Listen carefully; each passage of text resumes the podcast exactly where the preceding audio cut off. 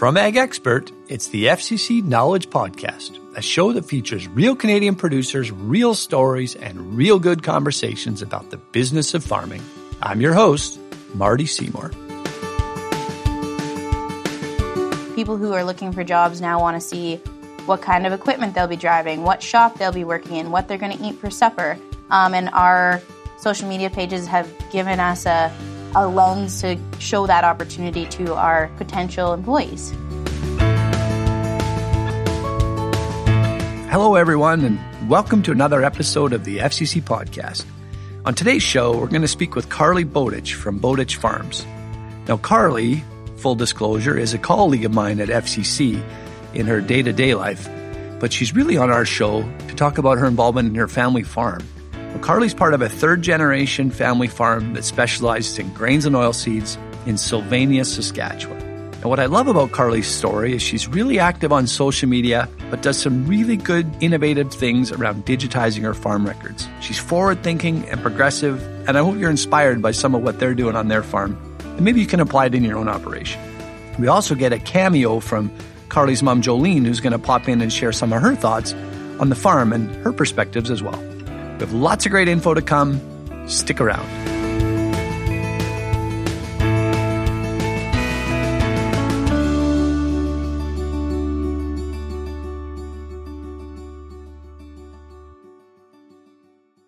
Today on the show, we have with us Carly Bowditch. Welcome to the show, Carly. Thanks for having me. All right. Now, Carly, you're from Saskatchewan. Help us put your small little town on the map. For sure. So we're located in northeast Saskatchewan. Um, we're about 10 minutes south of Tisdale and just a little bit west of the hamlet of Sylvania. Okay, so Sylvania, hamlet's pretty small word. How many people in Sylvania?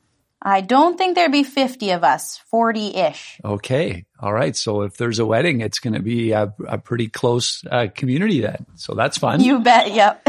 okay. Everybody knows what's the price of land in Northeast Saskatchewan up near Tisdale? For sure. So I actually used our FCC land values tool this morning to take a look at what it's trading at in our area, and we're right at that $3,000 an acre. Okay, so that's canola country. Now you said I use the FCC land values thing because you work at FCC? I do. Yep. I'm uh, currently a relationship manager at the Tisdale office. Okay. Now that's not why you're on the show today, though. You're on the show today because you're actively involved in the family farm. So why don't you tell us about the farm? For sure. So we have a third generation small grains and oilseed operation, and uh, my dad is the main decision maker alongside with my mom, who has a huge role as well. And then my sister and I both went to university, um, got an education in agriculture. I was marketing and business, and she is marketing and economics. Um, we both run some equipment, help with some uh, record keeping and odds and ends on the farm, and we'll see how our roles advance moving forward. All right. Now, we got listeners coast to coast. You know, wasn't that long ago we talked to an apple grower in uh, in the East Coast, and we've got uh, grain farmers in Southern Ontario. I always think the scope and the size of a farm is super interesting. So, how many acres would you plan to seed this spring, Carly? Yeah, we farm eight thousand acres. Eight thousand acres. So, within your community up there, does that is that the average size farm? I would say we're on the larger side of average. We're by no means the biggest guys around, but um, there's lots of 2,000 acre farms where they have some off farm to supplement that. So for purely farm families, I would think we were about average. Carly and her family have a sizable amount of land to manage. Now, she'd be the first to admit that it's not the biggest farm in her area, but between her full time work at FCC and being involved in an 8,000 acre grain farm, she's got a lot going on. I have no idea how she makes space for the PR work she does for the farm on social media. So let's hear about that. Okay. Now this is where our story gets even better is you're a long ways from average. You guys do some social media for the farm. Tell us about that. Yeah. So uh, you can follow us on Facebook, Bowditch Farms Limited, or on Instagram, Bowditch underscore farms. And uh, what you'll see is basically just our day-to-day operation. So I try to post about once a month. We you'll see our hired men and us and our family and what we do on the farm daily and and why we do it. Now, as promised, we're going to hear from Carly's mom, Jolene Bowditch. I thought it's a perfect time to ask Jolene her thoughts about Carly's social media efforts. I think that uh, Carly has a passion for agriculture awareness and agriculture advocacy, and she definitely got that from her dad. And he loves to buy cool toys. So between the two of them, this has kind of been a fun project, and uh, it's always good to be visible. So it was a good way to to get it out there. I see there's a bit of a movement to more and more farms participating in social media, but what's behind your driver on this? I've met people that said, uh, well, it makes us a good community citizen so we can maybe when we're buying land or we want to get, we're spreading manure that we've got a little bit of street credit out there. Why do you do it? Yeah, I think there's three reasons that we do it. Number one is that uh, my dad and I both have a passion for agriculture advocacy. Um, we just want to show the the true and the bright side of agriculture and show the faces behind it and let the people, the consumer, know um, that it's it's real people with real want and need for sustainability and passion for their job that are out here growing their crops. Uh, number two is we've seen a really cool connection with some family members, people who grew up on the farm and or visited our farm um, in the summers as children, and now they've they have busy lives and can't come back as much, and they've reached out and said that hey, this is great. These videos, these pictures gives us that true connection back to our roots. Um, and then number three, we've actually seen a little bit of improvement in our ability to hire some seasonal help. Um, my dad and I went to a conference put on by FCC called Weathering the Storm. And one of the HR comments was that the days of putting an ad out there saying, you know, call Ryan at this number to be a truck driver are gone. Um, people who are looking for jobs now want to see what kind of equipment they'll be driving, what shop they'll be working in, what they're going to eat for supper. Um, and our social media pages have given us a, a lens to show that opportunity to our potential employees. So when you're posting, is there a deliberateness around your choice of what gets shared and when?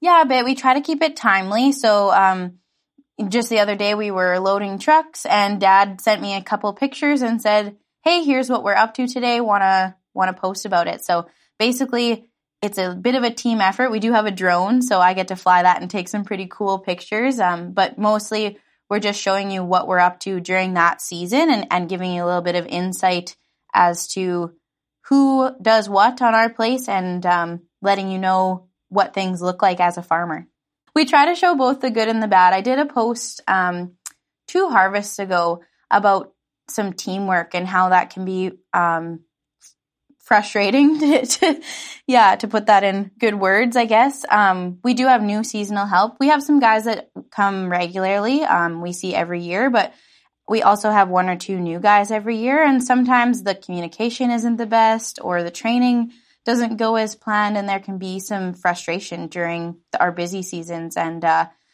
i try to open the door to that we're not perfect and um, every operation every business has its ups and downs and try to show both sides of that i will say that it's a little more positive than negative just trying to trying to show off our what we're proud of but generally speaking try to keep it realistic as well oh i love that and that's the advocacy side of what you're doing um, around just being transparent about our industry and and uh, this whole public trust and ag more than ever and this whole movement to tell our story. It sounds like you've found your lane on that one too. So how do you manage the risk around the haters out there? Does anybody ever pile on your account and say, well, we don't like what you're doing, we don't like what you stand for? You know what? We've been extremely lucky. The majority of our followers at this point in time are family and friends, maybe acquaintances or friends of family. Um, so most of them have some connection to a farm or grew up in an agricultural community. Um, or they know us as people and know that we make sound decisions. So I haven't had to deal with any trolls as of yet, but um, I know that that's a possibility. And I think that we just need to recognize that if we reach one person and, and give them a reason to trust the food system and trust Saskatchewan farmers, um, that that's worth the odd negative comment here and there, and we just won't take that one to heart.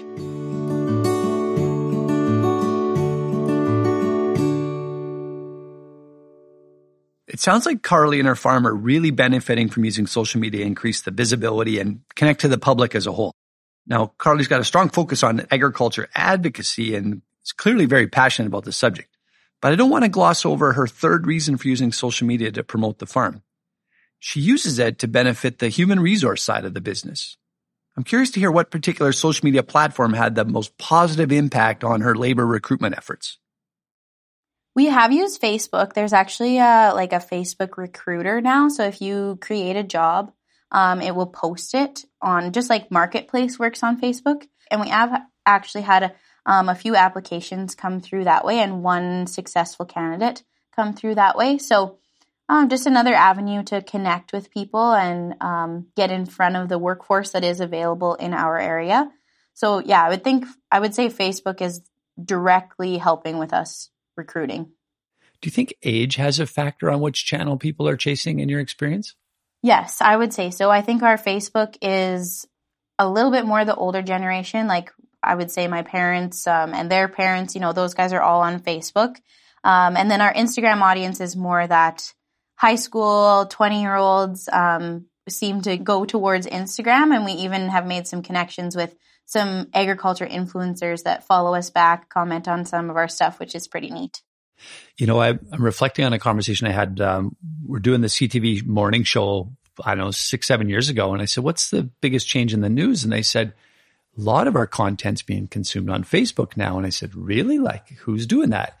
And it was the 50 plus crowd was now getting most of their news through that, that channel, which used to be kind of seen as this young, progressive, millennial social play, actually has become an anchor news feed for many people having coffee in the morning, getting ready to go out to work. Yeah, my uh, my great grandma's on Facebook. She's 94. So she gets to get that connection to the farm. She sees the pictures of our baby horses and of us running combines. And uh, she'll even send us a message on Facebook just um, reaching out to say how proud she is or how nice it was to to see that picture and feel connected again. So that's pretty special. So clearly Carly's having some success using social media as a recruitment tool. She's way more tech savvy than I could ever be and and she's really enthusiastic about incorporating technology into their operation. Where her story gets a lot more exciting is that she also is using one of my most favorite digitization tools. Now, I might be a little bit biased based on where I work, but it's a pretty good tool. Okay, now you're doing something else pretty neat on the farm, and that is, I would say you've really embraced digitizing your farm records. So tell me about that. Yeah, so there's been the push um, the last couple of years here to digitize, and uh, our farm has been looking for an easier, more organized way to keep records. And um, we've used Ag Expert Accounting for many years, and we're now um, trying out the Ag Expert field as well. So um, at this point in time, we have a sheet, an Excel sheet in every piece of equipment, and uh, our operators are responsible for writing the date, what they're up to, what they're applying, how much on each activity, and then that gets brought to me, and I enter it into that Ag Expert Field program in order to keep accurate records for our agronomy you got me here. So if I understand ag expert and I use it on our own farm myself, so I bring a bias to this conversation too. But this idea that I can use it on my device or I can come in the house and use it on my computer.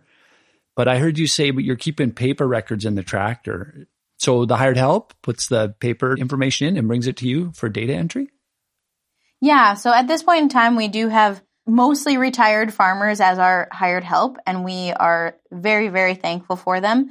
Um, but they're really not interested in logging in and entering that. So my hope at one point in time will be that everyone who operates a piece of our equipment will have Ag Expert on their phone. Uh, they'll log in through their login, and before they start anything, they'll enter the information.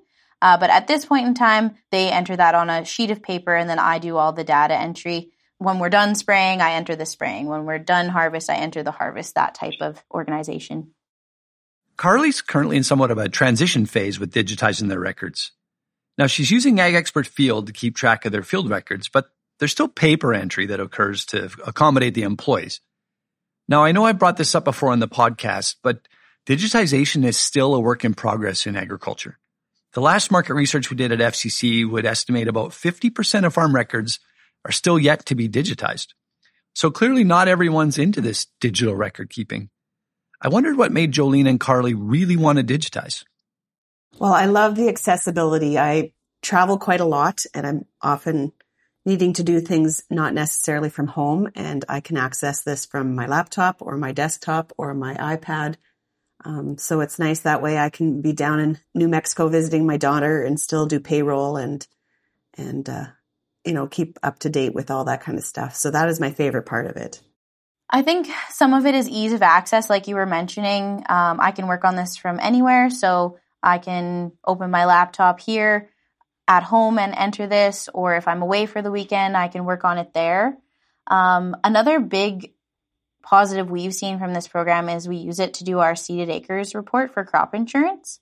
So you can draw your maps of all your fields or import them from a GPS. And um, when you go to do your seeded acres report every year, your Ag Expert field will automatically create that report, tell you how many acres are on each quarter section with what type of crop. So uh, my dad has mentioned that that was probably a two day process previous to using Ag Expert, and now it's um, as long as you enter everything correctly the first time, it's about a hour process now. So that's a pretty big efficiency change.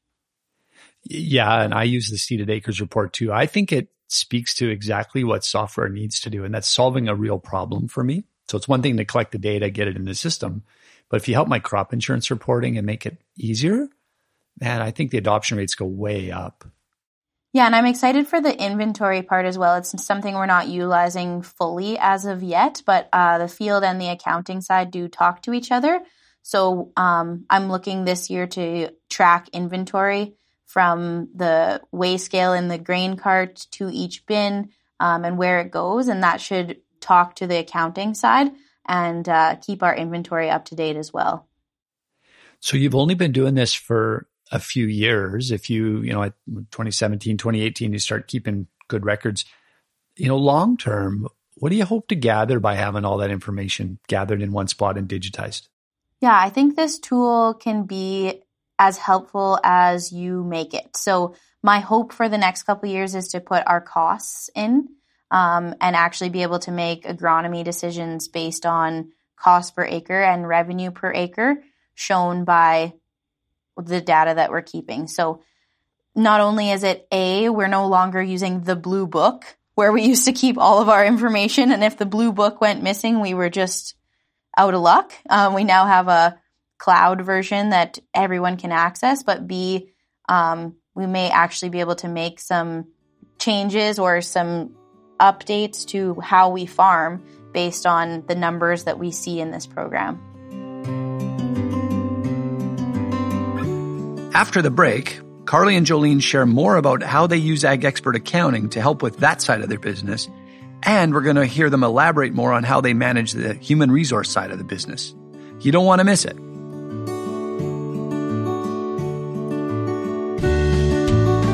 I always say that even if you learn one thing from an event or from a conference or from a person that you meet, if you learn one thing, that was worth your time. It's by no accident, the FCC Knowledge Podcast is brought to you by Ag Expert, farm management software designed for Canadian agriculture. To find out more about the differences between Ag Expert Accounting and Ag Expert Field, visit agexpert.ca. All your questions will be answered.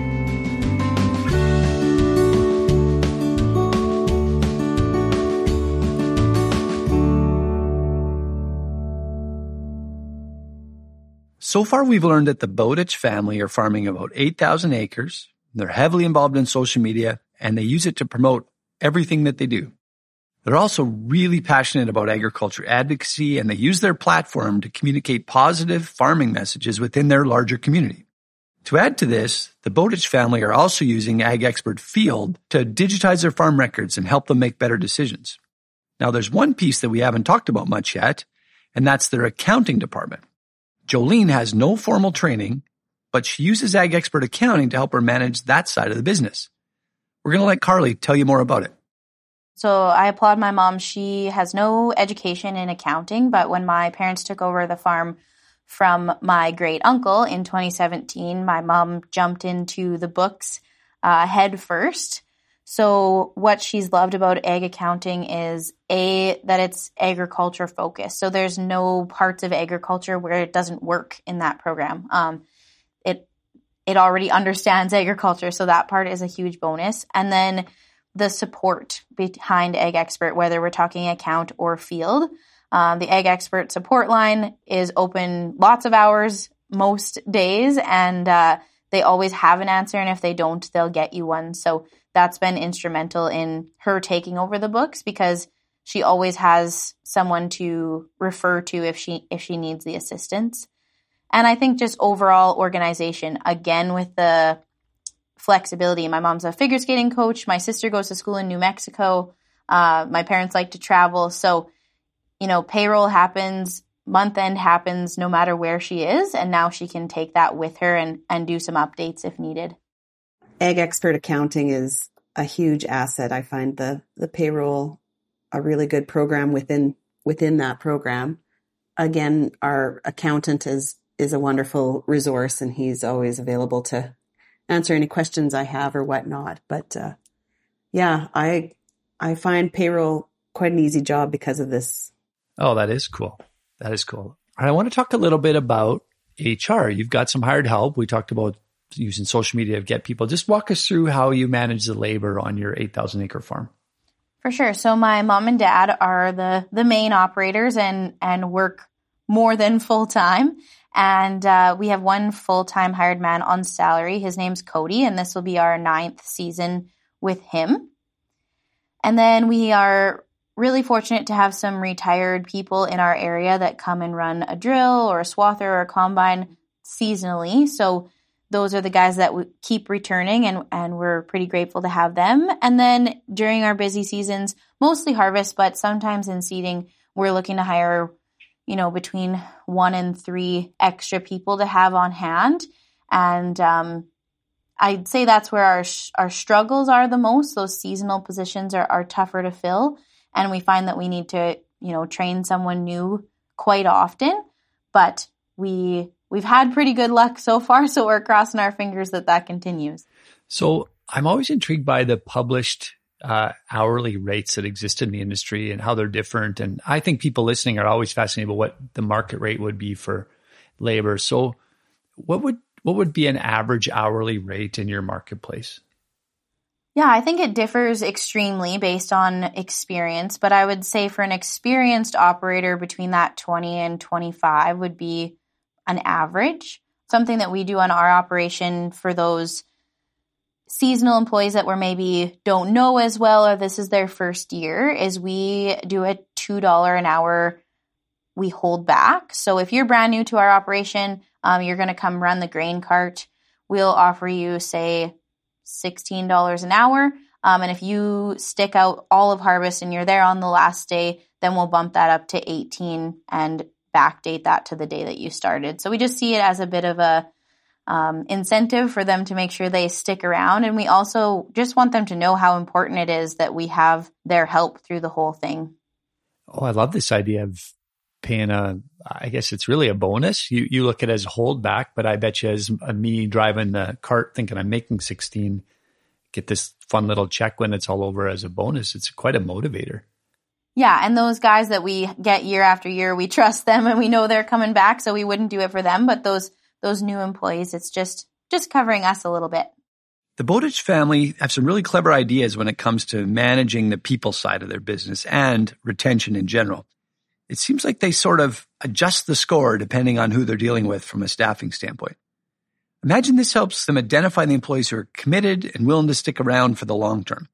But as well, we all know this, that the bulk of crop related work takes place in the warmer months. So Carly mentioned earlier that she's an employee named Cody that's been working on that farm for nine years. I was wondering what they have him involved with in the winter. What keeps Cody busy? And how do they retain their staff in their slower times of the year? So, well, normally we hope that we have a lot of grain to move. So, um, in our area, it's very common to dry grain. So sometimes we're drying grain all the way to January. Um, so that keeps everyone pretty busy. And then we're hauling grain after that. And then our farm does almost all of the maintenance on our own equipment. So um, they'll pull almost every piece of equipment into the shop over winter and give it a once over. And that seems to keep them pretty busy until it's go time again. On your full time model, then do you offer benefits and those other sort of more comprehensive packages for somebody that, you know, is that you keep on staff all year long? Yeah, so Cody does have a benefits package. Um, so he's been with us for nine years, but my parents bought half of the farm from my dad's uncle in 2017. So that's when my dad started making more management decisions. Um, and so in 2017 would have been when Cody started on salary and was offered a benefits package as well. And then this year, just because um, we're we're hoping to keep him long term and we want to look out for his best needs. They also started a pension plan for him. So this will be our first year with that in place. Oh, that's fascinating. So pension for farm employees, I I'd give you a shout out for being really progressive in your thinking. How's the pension structured in in my world? That most corporate companies do a matching plan, two, three, five percent. What's the what's a farm pension plan like? I know that we're matching it, but I honestly, that was all my mom and dad. yeah, fair enough. They yeah. super appreciate Cody and they wanted to make sure that he had the opportunities he would have if he was anywhere else. And uh, so, yeah, they they put that one in place for him.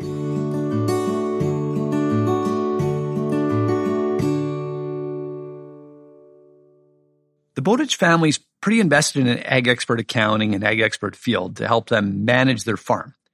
Now they're also really engaged in creating social media to promote the farm. So it's pretty obvious that they recognize the value of computer software and, and how it can help their business. I think it's kind of unfair to sit here as an employee of FCC and not ask them what other software do they rely on to help them make good decisions. The other software program that we find really helps our farm is we have a BinSense software.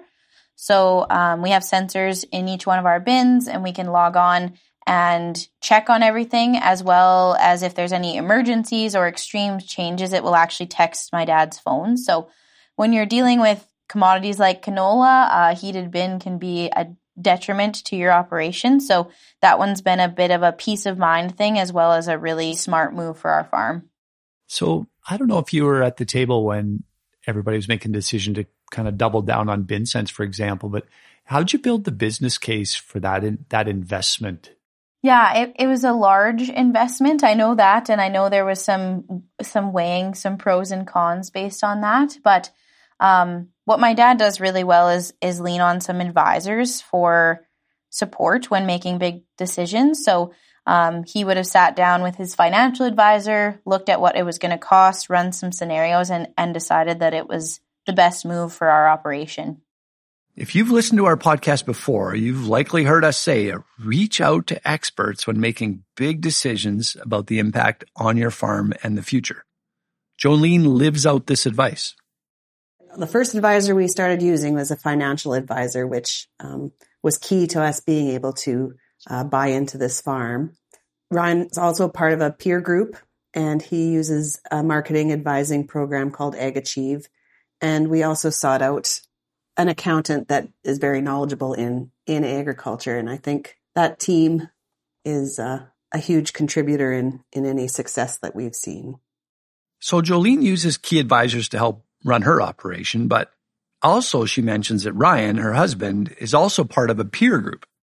It seems like potential advisors can be easy enough found through Googling and looking on the internet, but sometimes finding the right group of peers can also build community, and maybe in some cases it's less obvious. So I thought I'd ask Carly where she looks for additional support. You've just coming home from university, probably have your peer group there. But if you look at yourself kind of coming into the farm, stretching your legs, you know, where do you think you could use, I guess, more support? I'm someone who likes the connection, so I'm definitely involved. So I'm part of the Saskatchewan Young Ag Entrepreneurs. I actually sit on the board with them. And um, I really appreciate the connections made there. There's lots good about the organization, but I think just putting yourself somewhere where you can relate to the other people, you're in the same part of life, um, that you have the same values and the same goals, um, and just being there to validate each other's struggles and each other's questions and um, be with similar minded people um, it's really refreshing to be able to connect with that type of person and know you're not alone. Yeah, I watch you know different farm groups all across the country who have these types of programs. Um, of course, you have the formal one like the uh, the Sask Young Leaders. You've got the same thing in Ontario. There's the Cattlemen Young Leaders program. Um, you know, everybody's doing something like that. What what advice do you have for me if I'm listening to this podcast and I'm I'm actually interested in exploring one of these peer group or bigger groups, I don't even know where to start or what to do. Yeah, I think just reach out. Um, you really don't need to ha- know all the answers. The reason for joining those groups is because you don't know all the answers and, and neither do they. so I think if you're curious or you're looking for that connection or that support, it's there. Um, it's a Google search away. It's an application away. And why not take the advice when you can? I always say that even if you learn one thing from an event or from a conference or from a person that you meet, if you learn one thing, that was worth your time. Oh yeah. Great advice. You gotta love Carly's enthusiasm and her approach to learning from the people around her. Sometimes trying something new requires a bit of a leap and you might be surprised where it takes you. So with our conversation come to a close, I thought I'd ask Jolene and Carly if they had any parting wisdom. I'll let Jolene go first. I think basically just, you know, knowing our strengths and our weaknesses and, uh, everybody being able to hopefully find a role that works for them and uh, helping each other out where they can is what's important. Some great, succinct advice from Jolene. Now it's Carly's turn. Well, I think we've heard it time and time again, but it's worth saying one more time is that communication is really key. I think even if you don't know for sure what your intentions are or what your future looks like, making sure you're having those conversations openly with your parents or with your siblings is just so important. Um, you don't have to have all the answers or know what that looks like for you, but if you can be open and honest with each other and and keep having those conversations as your plans change, it just keeps the connection true and it keeps everyone on the same page and and you can avoid those awkward or hard conversations because you've been connecting throughout the whole process. Wow, that is a theme that resonates through all of our podcasts. I don't know. We're on season two, and I'd say we've had three seasons worth of that type of feedback is communicate, communicate, communicate. What about when it gets hard and dad I don't know, does something you're not pleased with, or mom just annoying you this morning while you're out greasing the combine. What's your technique to make sure that mom and dad and you are staying on the same page? Yeah, that's a good one. I'm uh I'm an action type person, so normally I have to stop myself from just jumping to action. Um, so I've definitely worked on the whole take a breath, um, make sure that that's a a true feeling that's coming for a purpose and isn't just a reaction. And then I always also run on FCC's culture a bit where if it's bothering you 24 hours later, then it's worth saying something. I love that communication piece because a lot of times we in this show we reinforce communicating, but that's easy to say when stuff's going good. Um, you know, when you're trying to take the bearing off the side of the combine, the wrench slips and you bang your knuckles. Sometimes it's hard to stay composed and uh, things might be said that uh, that don't land very flattering with your with your partners. So yeah, any tips you got? There's a time and place too, right? Like around our our house, seeding and harvest is busy and it's a little more stressful. And uh, I think we grant my dad some grace and each other some grace and just know that they have a lot on their plate right now and maybe they need to be given a little bit more space or maybe they need to be shown a little bit more appreciation in those times um, just because of what life looks for that like for them day to day. Sometimes you're not getting very much sleep during harvest. So just knowing that about each other and and when are our more stressful and busy times i think helps us too. So do farmers need holidays? Oh yes. I know some farmers don't like holidays and um, we don't have cattle, so we don't have to stay home to feed them all the time. We do have horses, so um, we have to find someone to feed them while we're gone. But uh, I think it's important to remember to enjoy life and not just life on the farm. I'm going to leave that as our parting word. That's such a wise statement. So thanks, Carly. No problem.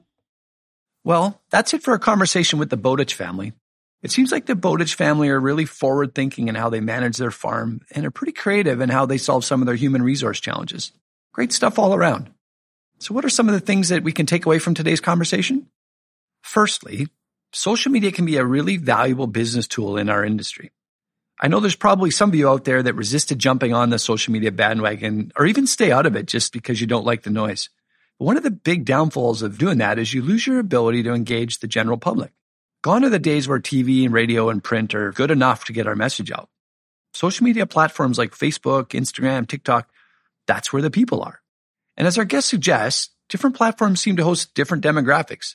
Facebook isn't really seen as a young person's social media platform anymore. A recent study by Statistica Research Department in January of 2022 found that the majority of Facebook users in Canada are from 25 to 34 years old. And the second highest group is from 35 to 44 years old. I don't think these are the same people posting videos of themselves dancing on TikTok. Regular Facebook users are mostly older adults with families and careers. Carly is very passionate about using social media for agriculture advocacy and communicating her farm story. She uses social media to connect with consumers and to show them the daily truth about agriculture and our industry. The only way to effectively do this is to go where the people are. It sounds like the Bowditch family has a lot of success using social media to deliver their message to the public. All right, my second big takeaway is that social media coupled with creative employee recruitment and retention strategies can really help solve some of our human resource challenges. One of the biggest takeaways from today's podcast is that the Bowditch family uses social media to recruit potential employees. Carly rightly identifies that if she didn't use social media to promote her employment opportunities, she'd be limiting the pool of people that she could attract. She believes that employees want a good picture of the culture of the farm before they even apply. The Bowditch family also employs some really interesting strategies to help with employee retention and commitment. For those who stay until the end of harvest, they're rewarded with a $2 an hour bonus that's retroactive and applies to all the hours they worked that year. They have even offered their long-term employees a pension plan. These are really forward-thinking incentives to encourage good employees to stick around and be part of the farm and be emotionally invested in the business. And my last point, digitizing your farm accounting and field records has a ton of benefits. Now, Jolene talked about this from loving the accessibility of digitization. She can even access her records and her payroll when she's out of the country in the US visiting her daughter. All she needs is her laptop and an internet connection. Carly also said something similar that she really appreciates the ease of accessing the digital records. Big positive she identified is that she can create a seeded acreage report using Ag Expert Field by drawing maps of her fields in the program and by importing the GPS data. As long as she's on top of the data entry, Creating the report is about an hour long process for her and helps her family easily submit their crop insurance forms. She saved tons of time by exercising this. Carly also adds that the data she's collecting through digitization will make the future business decisions even easier. Effectively, she can look back on her records and stack them in an easy, digestible way. And there's no fear of losing the famous scribbler that we all have behind the tractor seat. If you've listened to this podcast before, you can probably see where I'm going with this is digitizing records is a big win on many levels. Well, that's it for today. Big thanks to Carly and Jolene for sharing so much valuable information with us. If you like what you heard today, make sure to like and subscribe to this podcast. We'd love to hear your feedback. Until next time, dream, grow, and thrive. This podcast has been brought to you by Ag Expert farm management software designed for Canadian agriculture. Learn more at agexpert.ca. The FCC Knowledge Podcast is a Farm Credit Canada production